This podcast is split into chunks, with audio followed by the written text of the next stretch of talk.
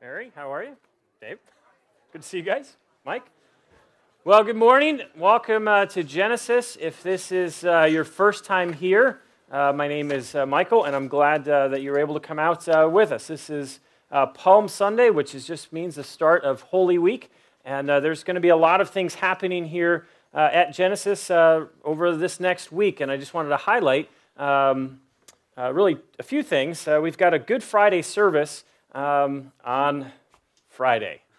I know, ingenious. So Friday at 8 o'clock, uh, that would be in the PM, uh, we're going to gather here uh, this coming Friday at 8 o'clock uh, for uh, a remembrance. And uh, when I say remembrance, it will be a pretty intense service because we will be celebrating um, the death of Jesus. And it was a very brutal murder, murder that took place about 2,000 years ago. And we are going to remember what Jesus did for us. And so this coming Friday at 8 o'clock, uh, the following uh, Sunday, just two days later, we're going to have our Easter celebration uh, service. And this is our first Easter uh, as a community. We're pretty excited about it. It's our first Easter in this uh, place. And so church normally starts at 10:30-ish. And um, ish means it just gives you about 10 minutes, you know, to, to fudge a little bit. Um, but at 9.30, I invite you guys to come an hour early. We're going to have a quasi breakfast brunch type of a thing. Uh, we're going to have some pastries and quiches and, you know, all of a bunch of baked goods. So from 9.30 to 10.30, we'll have some juice and drinks and, you know, uh, just have an Easter breakfast uh, together. If you're a, a, child under the age of eight, uh, we're going to have a fun Easter egg hunt just for you. And yes, in one of the Easter eggs will be a gift card just for you to Chipotle. So you can take your parents with you to Chipotle. Uh, so this is uh, next uh, Sunday at 9:30, and then service time at 10:30. Uh, so please uh, remember that, uh, fellas. Tonight at 6:30, we're going to be doing our second installment of Fight Club. And if you were not here last time, we had about 30 guys who came to our first Fight Club. And this is really a time of training men how to be not just men, but training men how to be godly men and live very different in the world we live in. So that's tonight at 6:30. Uh, I know you probably won't remember this uh, when you leave here, but I just want to plant a seed. Uh, as you know, uh, many of you might know, we are a brand new church. Uh, we just got started this past September, and one of the things that we've been really thinking about and praying into is how can we really bless and engage the community around us, specifically Woburn, uh, but also the towns around us. And so on Saturday, May 22nd, we're going to do our first thing uh, as an entire church that's really trying to bless uh, and serve and give uh, to the community around us. Usually in spring, it gets a little warm, and people open up their garages, sell their junk for a ridiculous price, and we get excited to go buy other people's junk. Well, what we're going to do is we're going to bring all of our stuff here that we would normally give or sell at a garage sale, and uh, we're going to give it away. Uh, so on Saturday, May 22nd, uh, we're going to do a good job of promoting this, as it were, so people from all over the place would hear uh, that come here on Saturday, May 22nd.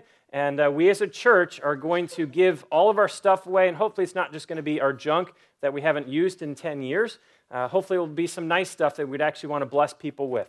So we're giving everything away. There will be no charge uh, for anything. And then when kids and families come in here, we're going to turn this place into a bit of a carnival. And uh, so parents can hang out outside and get things that they need for their family, and their kids can be inside uh, on some of those jump machines and getting their faces painted and all of that kind of good stuff. So that's Saturday, May 22nd.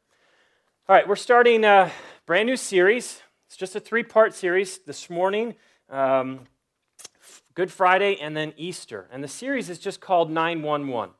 And how many people have ever had to make a phone call to 911? Okay? All right, that's more than I actually thought. Uh, if you've actually had to dial those numbers, you wouldn't ever dial those numbers unless there was obviously uh, an emergency.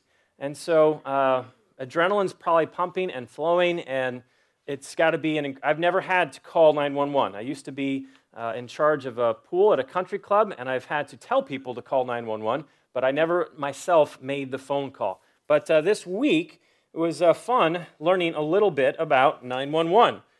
1937, the Brits, Those are the ones who actually invented uh, the first emergency number, and the emergency number was 999 in 1937. The US thought, wow, this is brilliant. We should try something like this, but it took us 20 years uh, to come up with our way of doing it. So in 1957, that's when our government said, hey, this is a good thing. We should look at, you know, getting ourselves three digits for an emergency. 1967. So it took 10 years for them to figure out hey, what are we going to do and how can we do this and which three numbers should we pick? 1968, a solution was created by yes, AT&T. AT&T are the ones that actually came up with the three digits 911. And the very first emergency phone call dialed 911 placed in the United States was on February 16, 1968 in Haleyville, Alabama. Anyone from Alabama? All right, so we can make fun of Alabama. Um, 1968, Haleyville, Alabama, they were the first. All right, every year, okay, this is annually, there are 240 million calls to 911 each year. 240 million just nationally, this is not international numbers.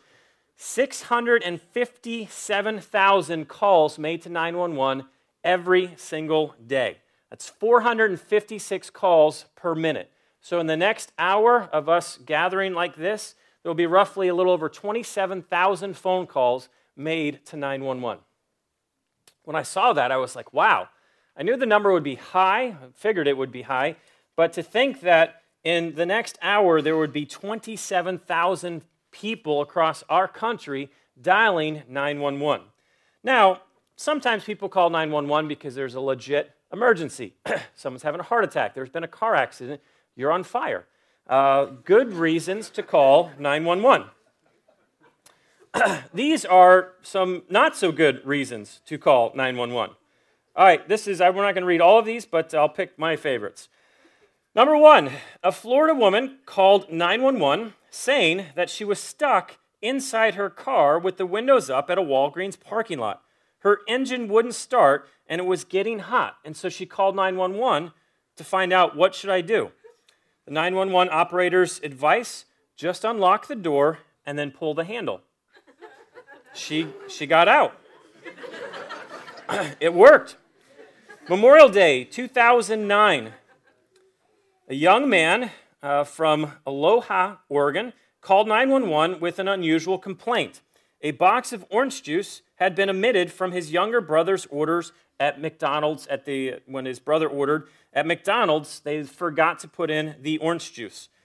Upset that the teller declined to rectify the alleged mistake, he called 911 to send the police to make sure that his brother would get the orange juice in his order. This is a cute one. A little boy, four years old, or a little girl actually, four years old, needed help with some math. And so she dialed 911 to find out uh, some subtraction problems, um, and 911 actually helped her. Um, I thought this one was good. An Ohio man called 911 in May 2009 after his live in adult son refused to clean his messy bedroom. Andrew, a 28 year old member of uh, the Bedford School Board, lived in his father's basement and was reportedly crying uncontrollably when he promised police he would clean his room. The police actually came. Um, ladies, this is kind of funny. Uh, after police officers visited Lorna, I'll leave her last name out, just you know, just in case you Google her later. Um, home in 2006 and asked her to turn down her music this apparently lonesome 45 year old woman called 911 to ask dispatchers to send one of the officers back. And I quote, He was the cutest cop I've ever seen in Lord knows how long. She confided in the dispatcher. Um, it's not every day that a good looking man comes to your doorstep. So she called 911 to find out if they could send this person back. A female called 911 to request a police officer come to her residence to change the battery in her smoke detector because she couldn't reach it. Uh, all right, this one, this one's good. Okay. Two more. Uh, I'm going to read verbatim here the, uh, the dialogue here between the 911 dispatcher and the woman. Dispatcher, Sheriff's Department, 911, how can I help you? Woman, yeah, I'm over here. Um, over here, Burger King, right here in San Clemente. Dispatcher, uh huh. Woman, um, no, no, no, not San Clemente. I'm sorry. I live in San Clemente. I mean Laguna. I think that's where I'm at. Okay, how can I help you? Woman, I'm at a drive through right now. Okay. Well, I went and I ordered my, I ordered my food three times. They're mopping the floor inside, and I understand that they're busy. They're not even busy, okay? I've been the only car here. I asked them four different times to make me a Western barbecue burger. Okay, and they keep giving me a hamburger with lettuce, tomato, and cheese, onions, and I said, I'm not leaving until I get my Western barbecue burger. The dispatcher says, Uh huh. Woman, I want a bacon Western burger because I just got my kids from Taekwondo and they're hungry. I'm on my way home and I live in San Clemente. Uh huh. Woman, okay, she said. She gave me another hamburger, but it's wrong. I said four times. I said I want it to go. Can you go out and park in the front? And this conversation with this lady goes on for a while. The dispatcher, okay, what exactly is it you want us to do for you? I send an officer down here. I want them to make me. And then the dispatcher interrupts, ma'am, we're not going down there and enforce your Western bacon cheeseburger. And the woman says, well, what am I supposed to do? And the dispatcher says, This is, well, this is between you and the manager. We're not going to go and enforce how to make a hamburger. That's not a criminal issue. There's nothing, there's nothing that's criminal here. So I just stand here and I just sit here. And the dispatcher said, You, you need to calmly and rationally speak to the manager and figure out what to do between you and the manager. Goes on for a little bit. This was one of my favorite. I'll let you listen to this 911 call. And uh, this was my favorite.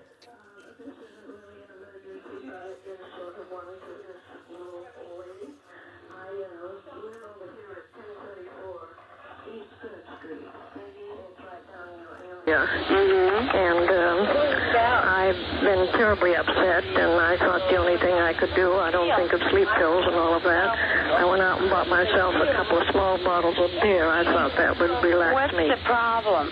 The problem is I can't open the bottle. Could you send a man over and I'll be downstairs and have him open the bottle? Okay, now wait a minute. Okay, wait a minute. Am I correct that you can't sleep, so you went out and bought two bottles of beer and you want a policeman to come by and open them for you? Yes, please, because I don't have any equipment here that seems to handle that kind of a top. And uh, I, I have never gone in. I think I had a ketchup bottle once, and uh, a neighbor broke the top off. Oh, well, listen, I'm going to get you someone out there to open those beer bottles for you. What's your name, dear? All right. His name is Elizabeth, and I'm 911 apparently actually sent her uh, a police officer to open uh, the bottles of beer. 240 million calls per year, uh, roughly 27,000 plus uh, in the next hour. Those are obviously some goofy um, 911 calls that were made. Um, but in thinking about how many calls are made, I started thinking about why are there so many 911s? Why are there so many 27,000 people in the next hour alone will dial those numbers? Uh, because there's some, I'm going to guess that not all of them are beer bottle related or hamburger related, uh, but it's a lot of people who are calling 911. As I started thinking about that, I just asked a very simple, basic question of what is wrong with the world that we live in? What is wrong that it's just so messed up and so broken?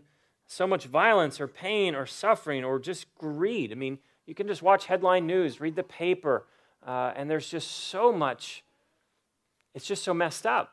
And why is it that there's just so much 911 going on in our culture?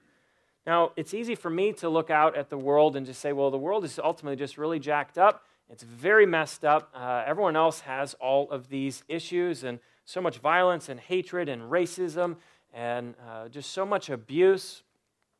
But every time I look out, it avoids me doing something um, that I don't like to do. It avoids me just looking at the man in the mirror every day and saying, Well, what's wrong with you? It's always easy to look out and say, What's wrong with the world I live in? What's wrong with everyone else? So this and so that and so whatever. But it's hard for me when I look in the mirror every day. I have to ask the question, but what is wrong with you? So much just selfishness, so much arrogance, so much pride, so much lust, so much self centeredness. What is wrong with me? I don't know if you've ever asked yourself that question, but I want you to ask that question today. And it's a very simple question of how did I get like this? As you sit here today, how did you get like this? And some people would have to say this, meaning so jaded, so bitter, so hurt, so angry, so cynical, so selfish, so self absorbed. Like, what road did I walk down to get to this place today where I'm like this?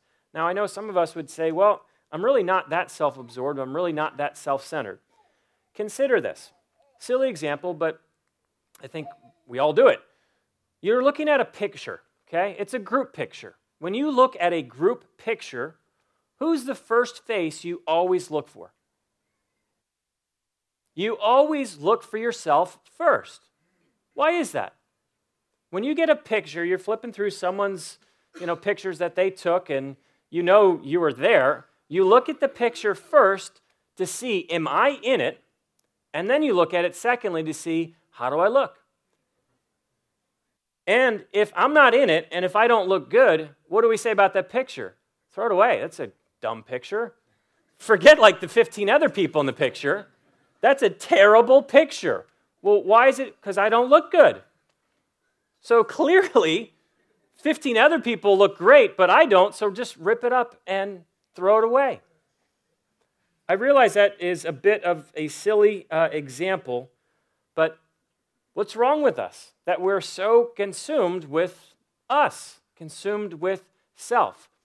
I know some of us might give some kickback and say, okay, I get that, but ultimately at the end of the day, I'm really not that bad. And for some reason, uh, serial killers, axe murderers, and rapists usually follow in that sentence. Well, I'm not like a serial killer. I'm not like a rapist, and I'm, I'm not like an axe murderer. I don't know why axe murderers get thrown in that sentence a lot, but we think of axe murderers. Well, I'm not like that. It's interesting, whenever we compare ourselves to someone else, we always compare ourselves down. We always compare ourselves to, like, the criminals. People who are, well, I'm not like that guy. And the reason we always compare ourselves downward rather than upward, as it were, is we want to appear better than we know ourselves actually to be. This is the question that I want to really hone in on today is not why is the world so messed up, but why are we so messed up? Like, what is it about me? What is it about you? What happened to us? There was a Roman governor, uh, Cicero. This was a quote that I smiled and laughed at, but I was like, wow, he's onto something. Cicero said this Man is a disaster. He looked out at humanity and he just said, Man is a disaster. Blaise Pascal, French apologist, uh, many things. He says, What sort of freak then is man? How novel, how monstrous, how chaotic, how paradoxical how prodigus, judge of all things, feeble earthworm, repository of truth, sink of doubt and error, glory and refuse of the universe. I can't really argue with Blaise and certainly with Cicero. It just comes back to the question of what happened to us. I believe we were created by God, for God, and we were created in God's image created by God, for God, to know God, to be in relationship with God, and all of humanity, no matter who you are, what your background is, what your ethnicity is, every one of us bears the image of God on our lives. So, how is it possible that we got so selfish, so self centered, so prideful, so arrogant? I don't know if many of you, I'm, I'm suspecting you would, remember back in 1999. There was a tragic, and this was one of many uh, that had happened, uh, but there was a tragic school shooting in Columbine that year. There was 13 students who were killed, one teacher, and the two boys who executed uh, this serial killing uh, committed suicide. So there's 15, 16 people who died. And the world, at least American world, was asking this question what is wrong with the world we live in? How could something like this happen? And there was speculation well, it's all these video games, and the gun laws aren't strict enough, and there's this and there's that. And Larry King, who is uh, a CNN correspondent uh, on his show called Larry King, was interviewing Billy Graham. If you're not familiar with Billy Graham, he's uh, a man who's loved God for better part of his life and has introduced a lot of people to Jesus. And he asked Billy Graham, Billy Graham, what is wrong with the world in that we live in that something like this could happen? And I liked Billy Graham's response. He said this Thousands of years ago, a young couple in love lived in a garden called Eden. And God placed a tree in the garden and told them not to eat from the tree. On CNN, live television, this was Billy Graham's response to Larry King's question of why is the world so messed up? And Billy Graham took Larry King and anyone who was watching and listening that day back to the point of where there was two young kids, Adam and Eve. God placed them in a garden, and they made a decision and rebelled against God. My question is, is it really possible that one decision to rebel against God thousands of years ago has led to all of this. D.A. Carson is a, uh, a professor at a seminary I went to back in Chicago, and uh, this is something that he said.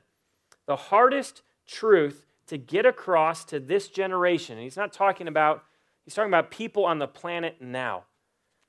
The hardest truth to get across to this generation is what the Bible says about sin, specifically how ugly our sin is to God. This is one of those messages. The message title is We Need a Savior. And so I know you can sit through, and if you've been to church, you're like, oh, great, another message on sin. Or you're like, wow, this is the first time, and I'm already getting accused or being told that I've got sin in my life. The hardest truth to get across to people is what the Bible says about sin, specifically how ugly our sin is to God. I wonder if we get so offended when anyone even brings up sin for the very reason we know it's true.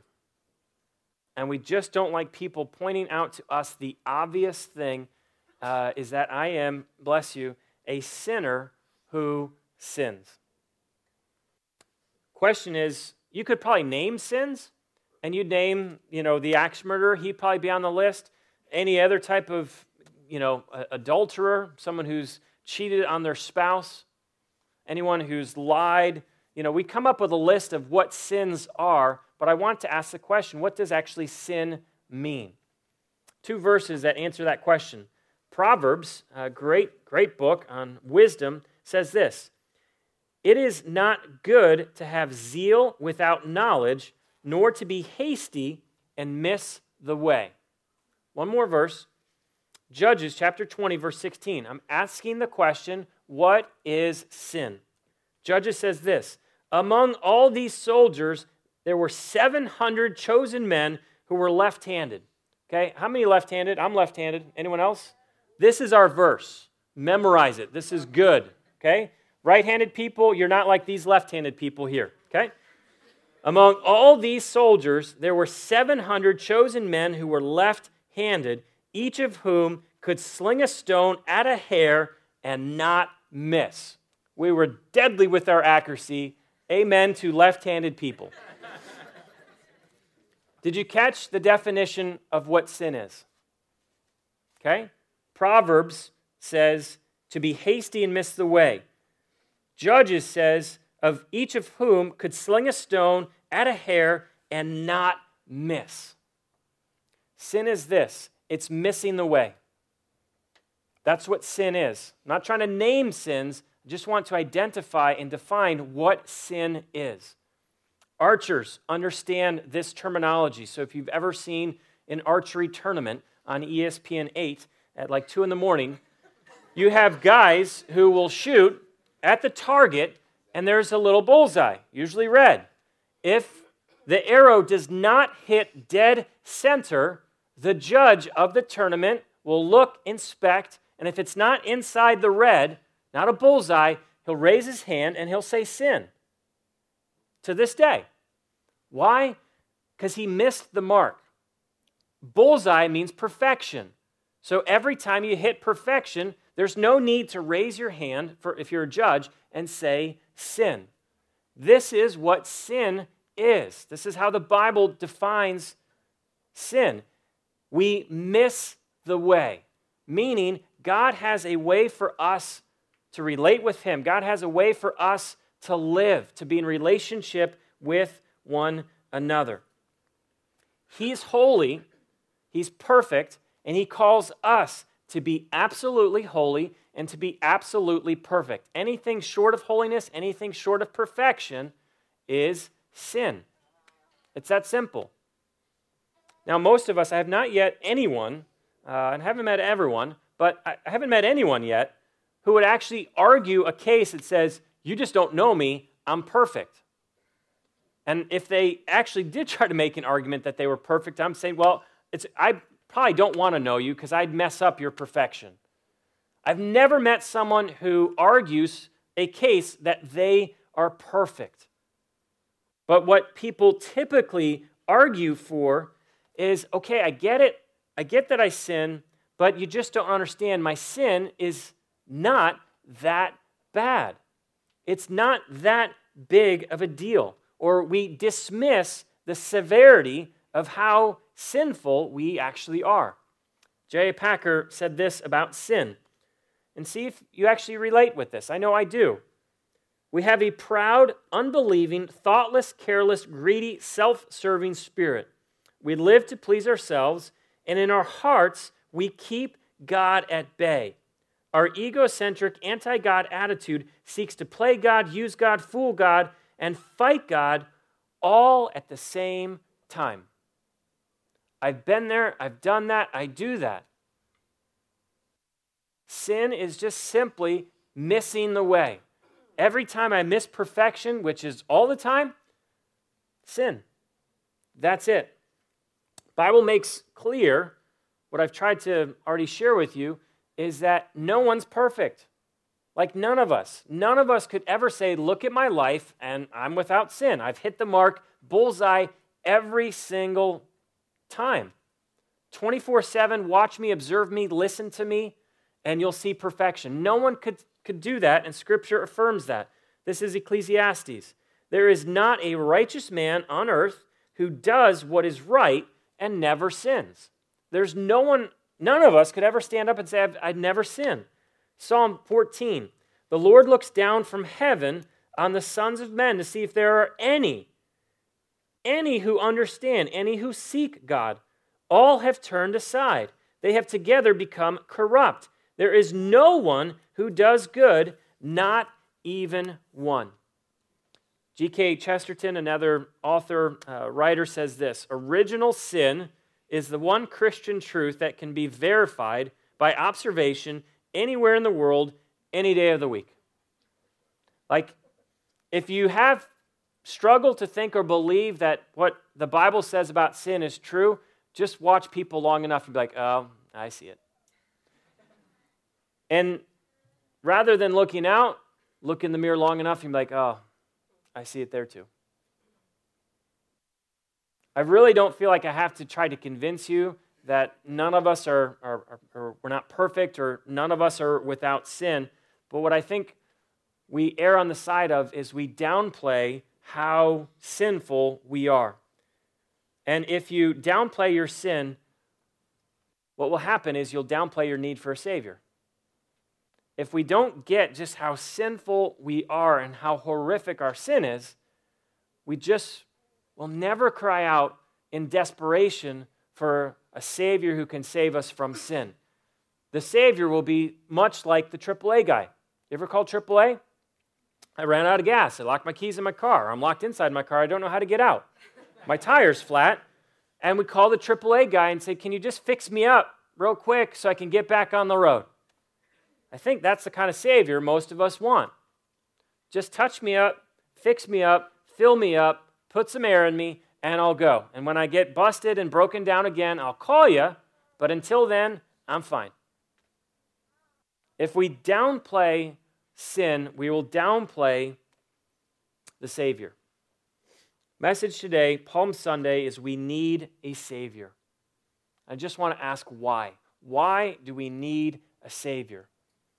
This is the story of Adam and Eve when sin was introduced into humanity through them. Genesis chapter 2, verse 9 says this God made all kinds of trees grow out of the ground, trees that were pleasing to the eye and good for food. I preface Genesis chapter 2, verse 9 to remind us that God had made everything and it was good. It was perfect. And then verse 16 the Lord God commanded the man, You are free to eat from any tree in the garden. God made everything that was good, everything that was perfect. He says in verse 9, everything that was pleasing to the eye. Verse 16, God commanded the man, You are free to eat from any tree in the garden, but you must not eat from the tree of the knowledge of good and evil, for when you eat of it, you will surely die. We are like little kids. This is one of those things that we never seem to grow out of. When someone tells me I can't do something, have something, I get fixated on that something. What? I can't, you can have everything else but that one thing. And you quickly forget the freedom that you have to have everything everything that was good for food and pleasing to the eye. God says, It is all for you from me, for your enjoyment, for your good, for your benefit. Well, forget that. You don't want me to have that? I want that. I wonder if it's ever occurred to us that the very reason that God doesn't want, to, want us to have that is because it would kill us, it would harm us, it would not be for our good, and it would not be for our benefit. I tried to teach this to my kids. But dad, the, the, the stove, it just, it's red, it's shiny. I, I know you, you put your hand on it, it will hurt. No, but it looks, don't do it. And so I, after a while, I'm like, oh, go ahead and touch it. Find out. I'm just kidding, I don't do that. Never done that. You can look my kids' hands, they're not burned. But how often I try to tell them and teach them something, if you do that, it will not go well for you. It will harm you. It will hurt you. This was the command given Adam, if you eat of this one tree, it won't go well for you. You will die. Everything else, Adam, brings life, is for your good. Genesis 3 6, one of the most tragic verses in Scripture. When the woman saw that the fruit of the tree was good for food and pleasing to the eye, and also desirable for gaining wisdom, she took some and ate it. And she also gave some to her husband, who was just standing there silently, not saying a thing. That's inserted by me. She also gave some to her husband, who was with her, and he ate it. I think one of the more tragic verses in Scripture is Genesis 3, verse 6, the back half. She took some and she ate it and she gave it to her husband who was just standing there. They had everything, but they grabbed for what God said it's not for you to grab. I asked the question why did they, and I have to ask, why do I, why do you, why do we grab? I've got two answers we will get that which God is refusing to give. We're so bent that God doesn't have good in mind for us that we grab what He will not give. I see this in relationships a lot. There are people that God has said, it's not your time to get married. And they become so bent on, I must have this relationship, I need this relationship, this will bring happiness and peace and joy and fulfillment and satisfaction. And God's saying, No, you don't know joy meaning satisfaction and fulfillment. Not now. God, you don't know. And so we grab. only to come back months later, years later, devastated and broken by that very thing that we grabbed. Second reason why we grab is because we want to be God. We don't want to be like God, we want to be God.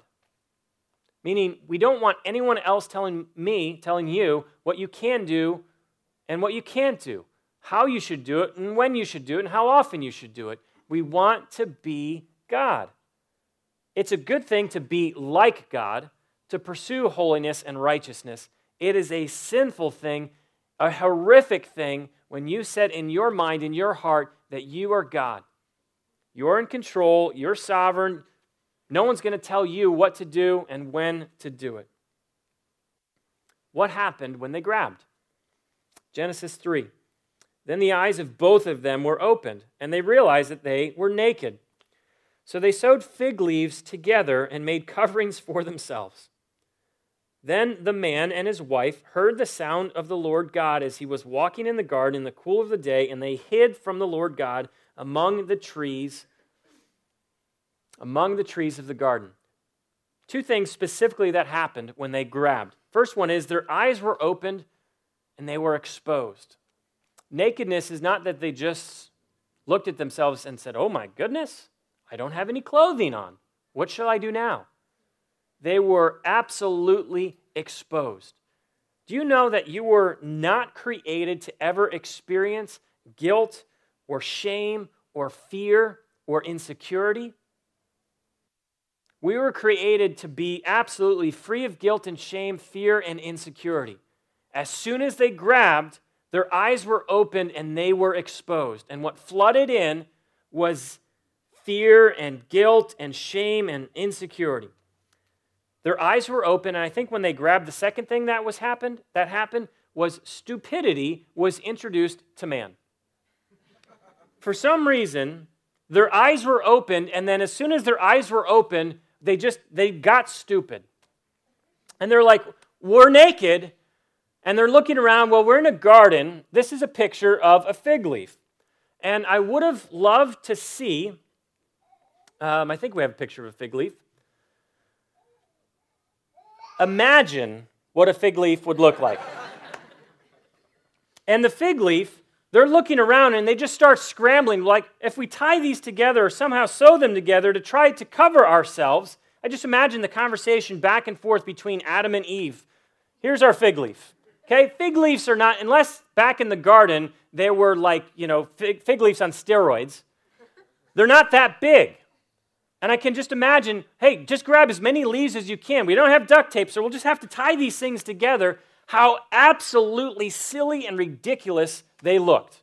I know in modern art, ancient art, we see fig leaves strategically placed on certain anatomical parts of the body. I don't think that's what it looked like. They didn't make, like Eve didn't have a fig leaf bikini. I think they were just putting fig leaves everywhere everywhere. How silly they looked. They got stupid.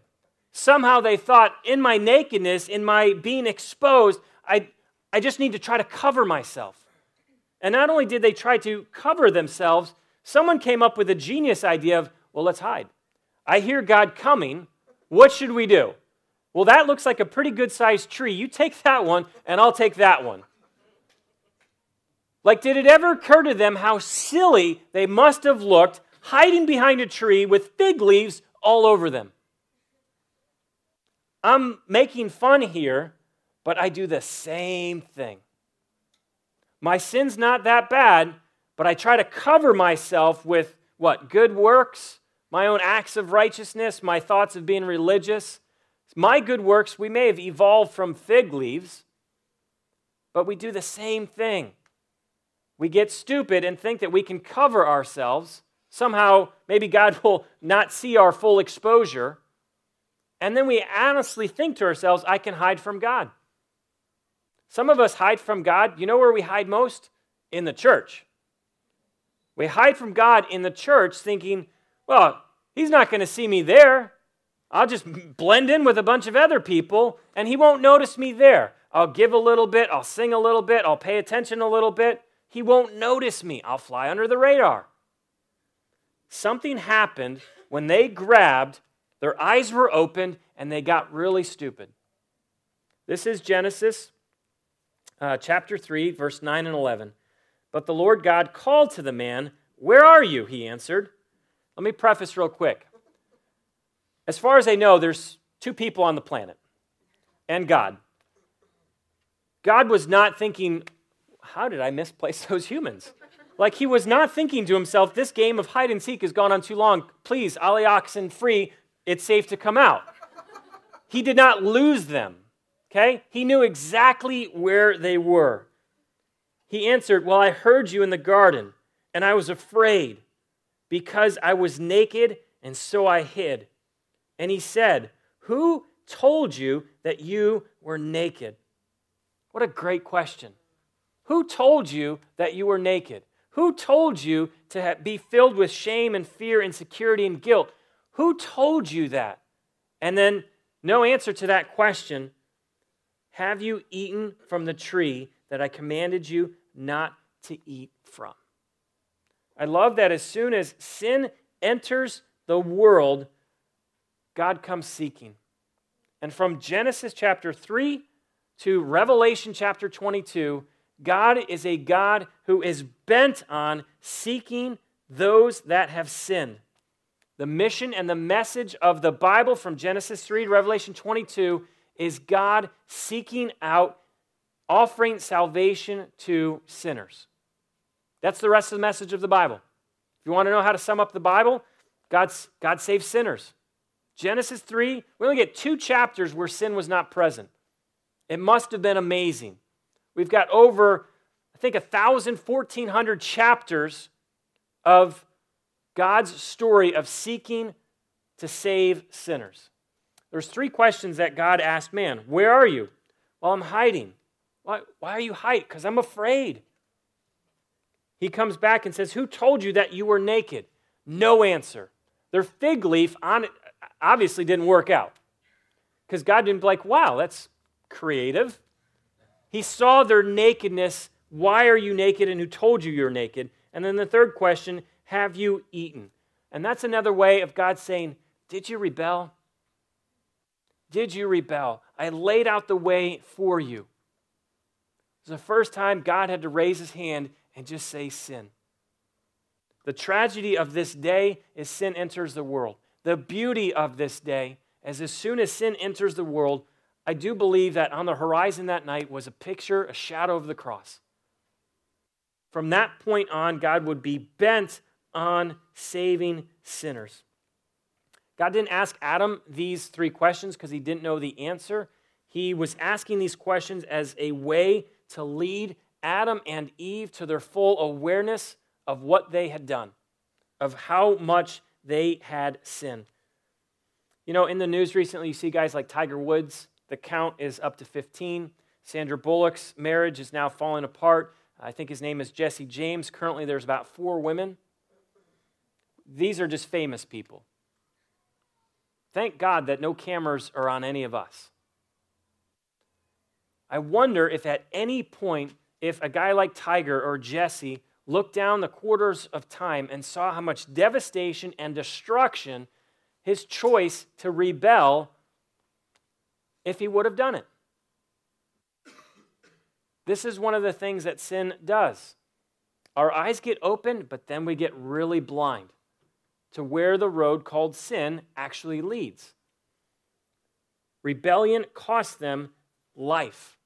Okay? They would experience death. Adam and Eve were created to live forever, but God said if you eat of it, you're going to die. And they did experience death. And then, secondly, the rebellion against God cost them separation. The first homeless couple was Adam and Eve. They were kicked out of the garden, not to live in a spacious, like they didn't, you know, they didn't uh, upgrade. They went to live in the desert. Can you imagine of being on the outside of the desert looking into all of the trees and all of the fruit and all of the good things that God said, This is yours. And now you're in the desert where there's nothing and you're looking in. Not only was there a spatial separation, there was a spiritual separation. They couldn't walk with God in the cool of the garden as they once had. Why? Because holiness and sin, they don't marry at all. They are so different. This is what Paul talks about in Romans 5. He says, Therefore, just as sin entered the world through one man, and death through sin, and in this way death came to all men because all sinned. Paul's point is sin entered the world through one man. It so corrupted the rest of humanity that all of us followed in that example of rebelling against God. Sin not only impacted Adam and Eve, but you and I. Why did it impact us? Simple point sinners sin. We are sinners, and sinner, sinners sin. Simply put, because I am a sinner, and because I'm a sinner who sins, I'm separated from God. Why do you need a Savior? Because of sin, and sin separated you and I from God. If you're ever curious and wondering, if you have people who ask you, why do you need a Savior? Because I'm a sinner who sins. That's why I need a Savior. Three questions in these three verses What a wretched man I am. Who will rescue me from this body of death? That's Romans 7. Acts chapter 2, after hearing a phenomenal message on what humanity did to Jesus when they nailed him to a cross. When the people heard this, they were cut to the heart and said to Peter and the other apostles, Brothers, what shall we do? Acts chapter 16. A jailer who is overseeing and watching the apostle Paul and his companion Silas. When or he then brought them out and asked, Sirs, what must I do to be saved? Three different examples, three different people. Paul, what a wretched man I am. The crowds, thousands of people coming to Peter and the apostles. What are we supposed to do? A jailer coming to Peter. What must I do? Have you ever asked that question? Have you ever been so hit, wrecked, run over by your sin where you just say, God, what am I supposed to do? I don't know I can't generalize for you. I'll speak for me. I don't know how much my sin has utterly broken me, where I've wept on my knees. God, what am I to do? I am a wretched man.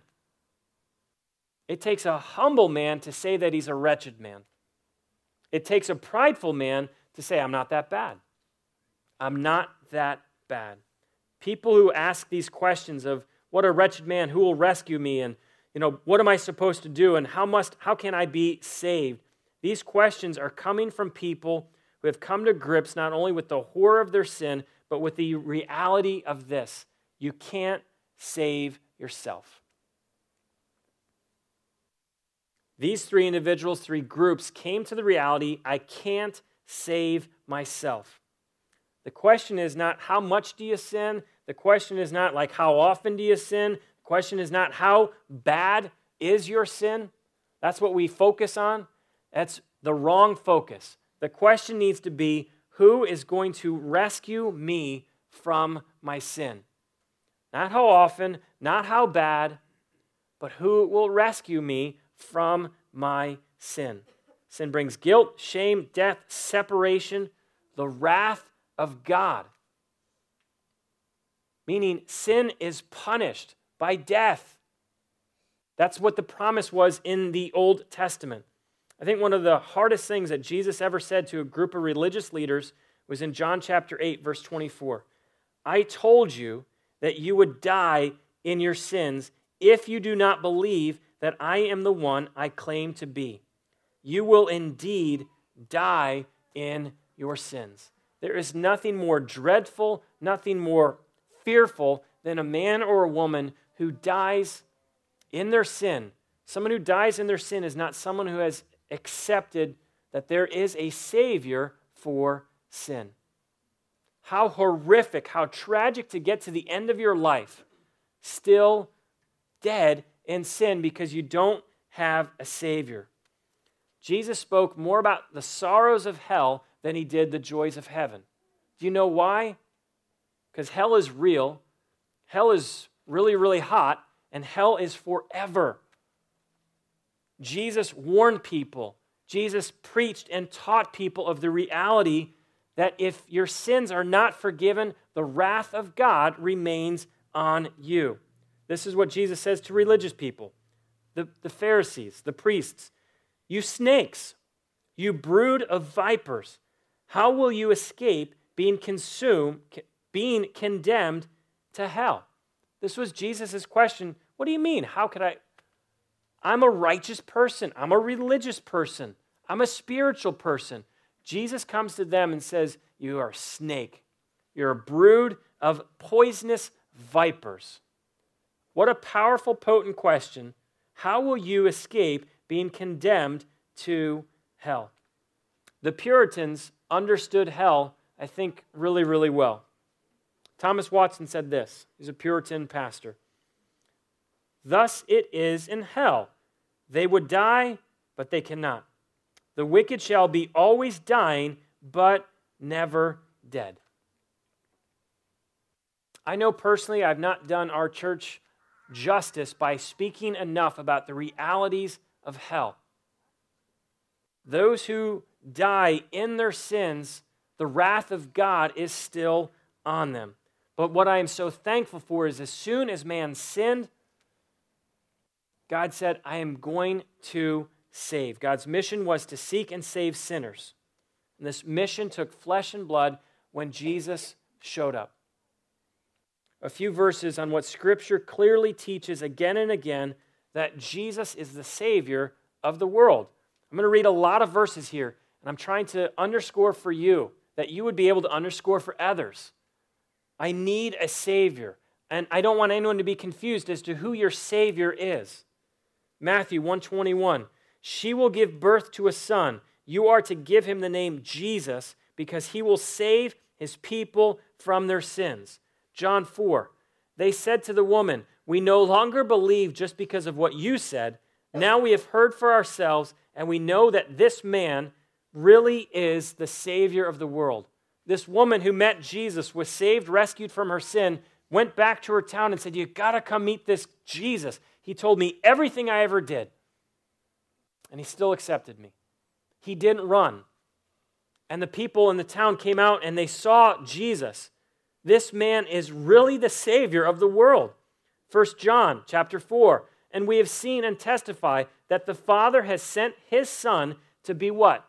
The savior of the world. One more. 1 Timothy. For there is one God, one mediator between God and men, the man Christ Jesus I'm a sinner.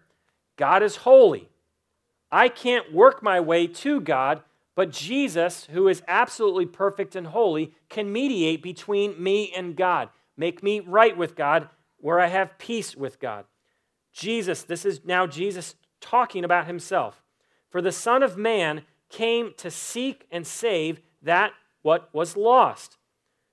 Mark 10, for even the Son of Man did not come to be served, but to serve and to give his life as a ransom for many. Matthew 26, we celebrate communion every week for this purpose. This is my blood of the covenant, which is poured out for many of the forgiveness of sins. Jesus hung out with sinners, Jesus built relationships with sinners, Jesus loved sinners. Why? Because that's who he came for. I came for the sick, he said, not the healthy. Jesus was accused of hanging out with prostitutes and hookers and drunkards and tax collectors. Jesus came to save sinners. I think one of irony on the cross, the religious people are mocking Jesus. And they said this He saved others, they said, but he can't save himself. He's the king of Israel.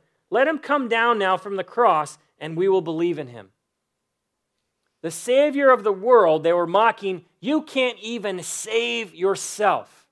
They didn't know the irony of how true their mocking statement was. If Jesus would have leaped off that cross, there would be salvation for nobody. How true it was, they mocked him, a Savior who can't save himself. The only way for Jesus to save sinners was to sacrifice himself. They didn't know what they were asking and challenging him to do. This is what Scripture says My dear children, I write this to you so that you will not sin, but if anyone does sin, we have one who speaks to the Father in our defense Jesus, the righteous one. He is the atoning sacrifice for our sins, not only our sins, but also the sins of the whole world. 2 Corinthians God made him who had no sin be sin for us, so that in him we might become the righteousness of God. 1 Peter, for Christ died for sins once for all, that the righteous, uh, the righteous for the unrighteous, to bring you to God. Romans 5, last one. You see, at just the right time, when we were still powerless, Christ died for the ungodly. Have you ever had the thought, man, God seems really like cruel in the Old Testament? He seems like very vindictive, like it just seems very wrathful in the Old Testament. But then God, like, turns a page in the New Testament. Like, we get to see another part of his personality. He's, he's very loving, he's very gracious, he's very merciful. And we get God confused. He's like mean and cruel and wrathful, vengeful in the Old Testament, but he's all sweet. He's all kind in the New Testament. Is that true? Do we see God in one section of the Bible, first 39 chapters, this mean, vengeful, cruel God, but then we see in the next New Testament, 27 chapters, of wow, he is just very, very gracious. Jesus, for you, for me, absorbed the full wrath of God when he went to the cross.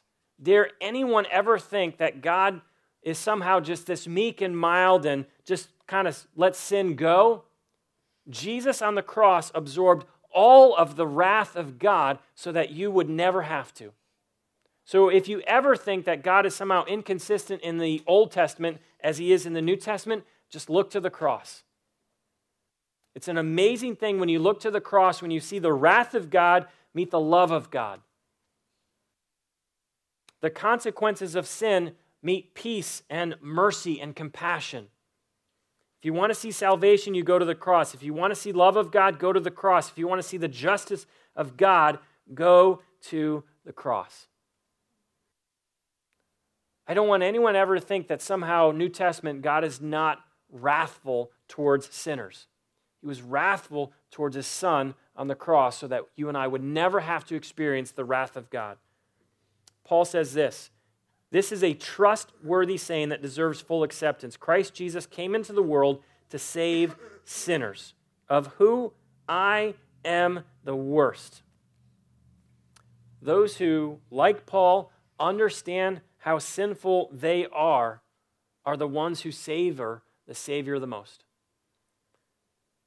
If you're wondering why Jesus is not increasing in your mind, in your heart, your love, your affection for him is just stale at best, not growing. It's not much different than it was last year.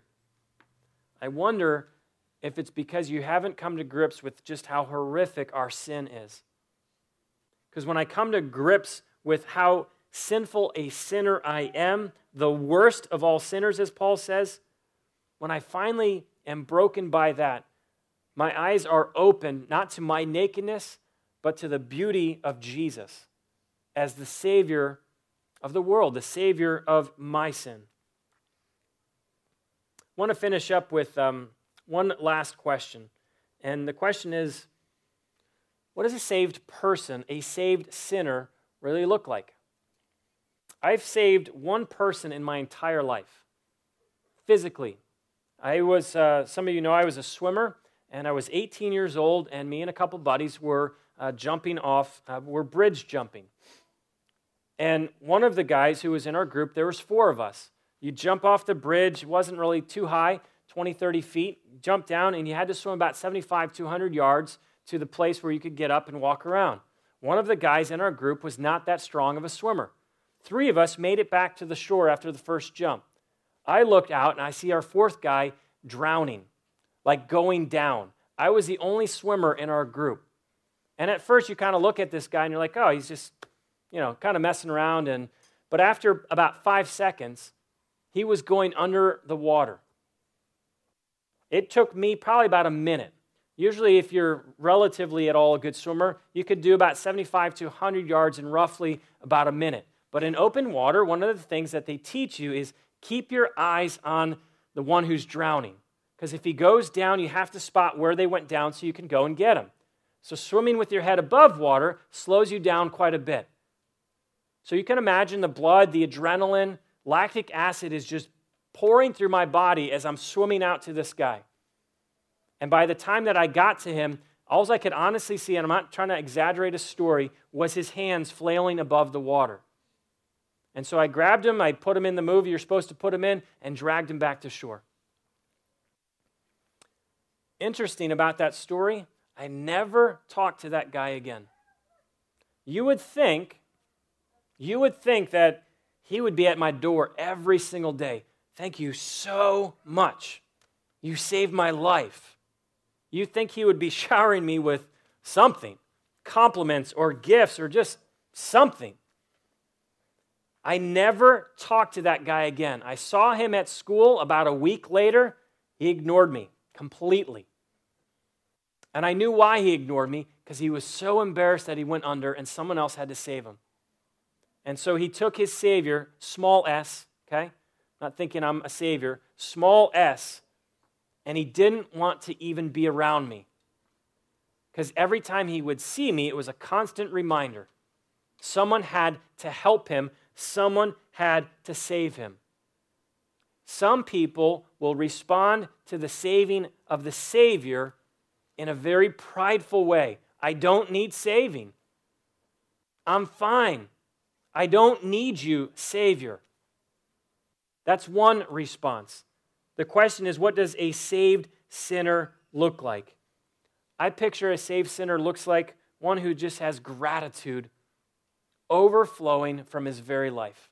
And gratitude shows up specifically in love, obedience, mission. I love how Paul says it says this in 2 Corinthians 5. For Christ's love compels us because we are convinced that one died for all, and therefore all died. And he died for all that those who live should no longer live for themselves, but for him who died for them and was raised again. There was something in Paul that said, He died for me, I'm going to live for him. He died so that I can live not a life that is about me, but is a life that is about him. The love of God compelled him so much, the love of a Savior compelled him so much. He said, I'm not going to make this life about me, I'm going to make it about him. And Paul went to his death, his being martyred, making much of Jesus. Why? Because Jesus saved him. Gratitude shows up in love and obedience. It also shows up in repentance. Brennan Manning, uh, an author, uh, a favorite author of mine, says this the saved sinner is prostrate in adoration, lost in wonder and praise. He knows repentance is not what we do in order to earn forgiveness, it is what we do because we have been forgiven. It serves as an expression of gratitude rather than an effort to earn forgiveness. Someone who has been saved, the love of God compels them to live life very differently and it compels them to repent, not as a way to earn more of God, but as a way to express to God how thankful I am. I don't want to choose sin, I want to choose you. This Easter, I want you to really wrestle with that question Have I met the Savior? Have I been saved of my sins? And if you answer yes to that question, some of us will answer it very quickly I want you to ask this question Do you look like a sinner who's been saved? If you say yes to that question, I'm not trying to put doubt in your mind. Well, maybe I didn't pray that prayer. Maybe I didn't do this enough. It's not about what you do or don't do. Do you know Jesus? That's it. When I stand before God, Michael, who paid the penalty? I, was a pastor, read my Bible every day, I prayed a lot, did some journaling, even though that's not a verse in the Bible. I thought it was a good idea, so I journaled. I did all these things. Michael, did you know the Savior? That's the question. Do you know the Savior? Paul says this, and this just cuts my heart. He says, We are therefore Christ ambassadors, as though God were making his appeal through us. We implore you on Christ's behalf, be reconciled to God. I just picture Paul begging the community, be reconciled to God. Sin has caused a division in your relationship with God. Be reconciled to Him. Jesus is the one who reconciles you back to God. I see just tears and passion in his voice. Be reconciled to God. I'm begging you, if you have not been reconciled to God, as Jesus is the one who saves you from sin, today, be reconciled back to God. If you have done that, live as one who's been saved. Live as one who has been saved. This is another quote uh, from Mr. Manning. He said this Christians ought to be celebrating constantly. We ought to be preoccupied with parties and banquets and feasts and merriment. We ought to give ourselves over to such celebrations of joy because we have been liberated from the fear of life and the fear of death. We ought to attract people to the church quite literally by the fun there is in being a Christian. There's going to be a lot of people this Easter week who are asking questions about spiritual things about Jesus. Jesus always makes the cover of Time magazine on Easter. He will be everywhere. People will be talking about him. If you are someone who has been saved and knows the Savior, live this week as one. Not just this week because it's Easter. Live every day. And when people ask, I'm saved. I know a Savior. I don't have the guilt, shame, insecurities. I'm not trying to cover myself with fig leaves anymore. I'm not hiding from God. I'm out there in the open because my God loves me, and He showed me how much He loved me in saving me from my sin. I'm going to just pray, invite the worship team uh, to come back up and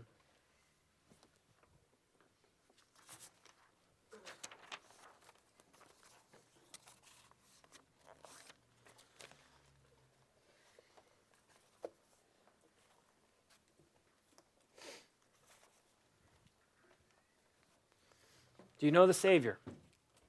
Because He knows you and He knows your condition and knows that you need salvation.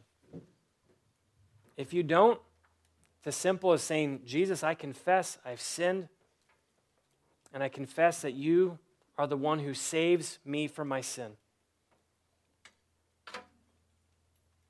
Father God, if there is anyone in here who doesn't know you as Savior, I just pray, God, that that prayer, that confession, would go from their heart, from their heart and form in words through their mouth, confessing that they've sinned and confessing you, Jesus, as the one who is Savior.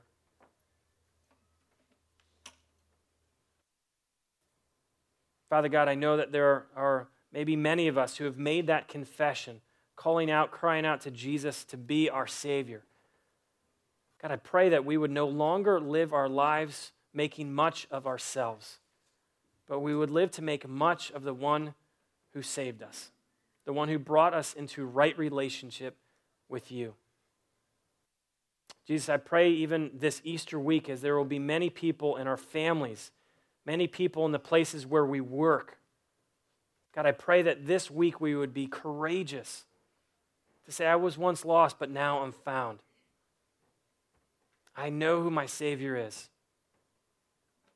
God, I pray this would be a great week in our families' lives, our communities' lives, of people coming to know you, Jesus, as Savior. Jesus, we give you thanks. We want to respond to you in worship. We want to respond to you in celebrating communion. So, this morning, as we worship and as you are ready and prepared and led, come and celebrate communion, taking a piece of the bread symbolizing Jesus' body, and dip it in the wine or the juice, symbolizing his blood that was shed, poured out, spilled for you, and say thank you. Jesus, thank you for saving me. This is just for people who have confessed Jesus as Savior. Don't take communion if you're not a Christian. But if you became a Christian today, come and celebrate communion saying thank you to the Savior for saving you.